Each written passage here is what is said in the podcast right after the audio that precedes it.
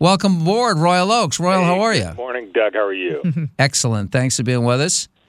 So, Royal, first of all, congratulations on your uh, recognition by the City of Los Yeah. Angeles City Council. That was really terrific and oh, well thank deserved. Thank you so much. Well, it's been fantastic working with you guys. You know, it's such a it's, it, KABC is a legacy station, and you do a fantastic job. And it's a it's an honor to be a part of your uh, your uh, shows every once in a while. Well, once in a while. It's like Dr. Bombay. We just mentioned your name and you show up with your toothbrush and your bathrobe. You're still you're available Too much 24/7. legal stuff going on. There certainly is, uh, including in the city of Los Angeles. So now that we've uh, you've gotten uh, a proclamation from the city of LA declaring it Royal Oakes Day, we'll talk about this, and they'll come and take it back from you.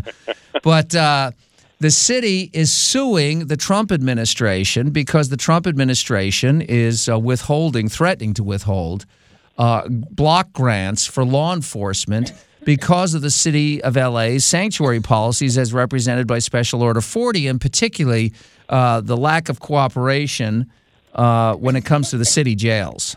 Yeah, and you know, Los Angeles isn't alone out here in California. San Francisco's filing the same kind of suit, and in fact, this suit that LA is filing, it's actually pending up in the San Francisco Bay Area. And uh, Mike Feuer and the other folks who run LA want to to join up with the San Francisco uh, lawsuit against the federal government. Bottom line is, LA could get lose about two million bucks in federal grants every year for crime fighting, and the reason is that Jeffrey Sessions and the Trump administration is saying, look, you guys are just uh, all wrong when it comes to sanctuary cities. You've got to comply with our rules, and here's the rule. The deal is that if you've got somebody in your possession in custody and that person is illegal, well, we want to know about it. We want you to hold them at least 48 hours before you release them so we can, you know, run their name through our computer and figure out if they've got a bunch of arrest warrants and convictions. And the city of LA says, "Oh no, we can't do that. We can't hold people 48 hours. Well, that could deprive them of constitutional rights."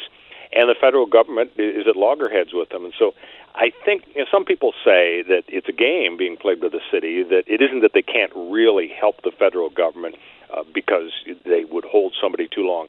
What it boils down to is that the city disagrees with the idea that the feds have a right to come in and say, look, if somebody is here illegally, they should be deported. We want to look at their criminal record. And the city of LA says, no, we want to be a sanctuary city. So uh, it's going to have to be sorted out in the courts. And uh, of course, uh, the Ninth Circuit has been kind of sympathetic uh, to people critical uh, of, of the federal government on this. So we're going to have to wait months to figure out who wins this dispute.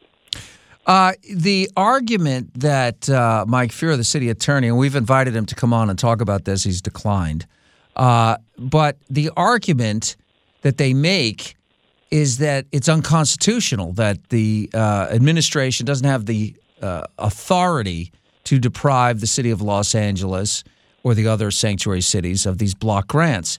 But and I'm very confused about that because again, under the supremacy clause of the Constitution, federal law trumps, no pun intended, uh, state law, state law uh, trumps uh, municipal law, and and uh, that's certainly been the fundamental ethos that America has been guided by since Appomattox Courthouse in 1865, since we ended up the nasty uh, notion of nullification that if a state doesn't like a federal law, they simply can uh, can ignore it. Uh, although we seem to be doing that on, on, on a number of occasions, not just immigration, but also on obviously uh, marijuana. Uh, which we're still the, these states that have legalized, including California, recreational marijuana or even medical marijuana, are in conflict with federal law. But uh, but I don't understand how this could possibly be a constitutional question. That uh, you're right. Yeah, Doug, you- you're you're expressing the view that a lot of people have. Our whole national law system is based on the idea that federal law has to be followed by everybody in the states and the cities. So if a state or a city passes a law that contradicts a federal law, then the state and the city lose in court. Judges let the federal government enforce their law all the time. So the sanctuary city fans come along and they say, well, we don't believe in the primacy of federal law. And the city of LA is trying to make it into a crime fighting issue. They're saying if the feds make good on their threat to deny our grant money, then crime's going to go up, which is ironic, of course, because the whole idea behind the federal initiative here is to cut crime first by enforcing the immigration laws that say people who are here illegally should be deported and also by making sure that illegal aliens who have a criminal record are uh, you know, are located in the system, that the appropriate action is taken, and you know statistically, whether you're illegal or legal, if you have a criminal record, you're more likely to offend, and if you're here illegally, then maybe we ought to deport. So yeah, I, I don't know that there's a logic to it. I think, for example, our police chief thinks as a practical matter, it makes it hard to really connect with the community unless we're seen as sort of a sanctuary city deal. Um, so you got all these arguments swirling around, and ultimately, as I say, it's going to be up to the judges to decide. Uh, we're talking about Royal Oakes, of course, royaloakes.com. Uh, we got another story. Uh, it made a lot of headlines that this Dreamer, Dreamer kid, this Dreamer kid, was deported from the United States. His name is Juan Manuel Montes. Uh, and he's now suing to get back into the United States. But there's controversy over whether or not he was actually deported or not. The administration said, look, he didn't we didn't deport him. He left the country. And when you leave the country, you lose your DREAM Act status. Uh, and this one is going to court, and you can't make this up. This was assigned to the U.S. District Court, uh, uh, the Southern District of California. And who's the judge? The judge is Gonzalo Curiel, the same judge that President Trump called the Mexican judge. You can't make kind of it a up. coincidence, isn't it? Yeah, even though he was born in Indiana. Uh, yes, he's obviously not a Mexican. He's Mexican American, but he's an American citizen, native born American citizen. Now, it is a messy situation, and just to kind of recap the background, of course, the Dreamer deal was this President Obama's uh, plan of a few years ago, where if you entered the U.S. as a kid but you were illegal, well, you get a renewable two-year period of deferred action, so you can't be deported, and you can get work permits and so on. About two million kids eligible. So Supreme Court, though, recently said, you know what, we're going to agree with the lower courts. We're going to stop this. We're going to freeze it. Uh, but this this gentleman does fall under the plan. So, as you say, he says, "Gosh, I'm suing in federal court in San Diego to get back into the United States because you illegally removed me." And the feds are saying, "We didn't remove you at all. You, you you tried to go back and forth across the border, and you can't do that if you're a dreamer. That's that's not part of the deal." So what this judge has done that Trump was so hard on, he has actually put this on a fast track. He wants a speedy trial, and some people are saying, well, that may indicate that uh, perhaps he's, he's sympathetic to, to this young man's position. But whatever the attitude is, it's going to come to a head very soon.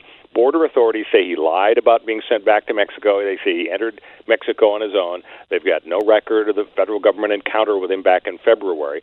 They don't deny he's got a valid dreamer status, but the rules say you can't go uh, back and forth.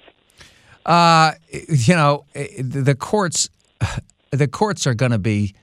Uh, uh, we we need to get like a deli counter now. Take a number for the number of lawsuits that are being filed uh, against the Trump administration. But I, I, it is just astonishing to watch the uh, the legal uh, uh contortionists who were when the federal government sued Arizona over SB 1070 when Arizona wanted to enforce immigration laws and uh, the federal government came down like a ton of bricks on them and, and largely lost, I'd like to point out, when it got to the courts.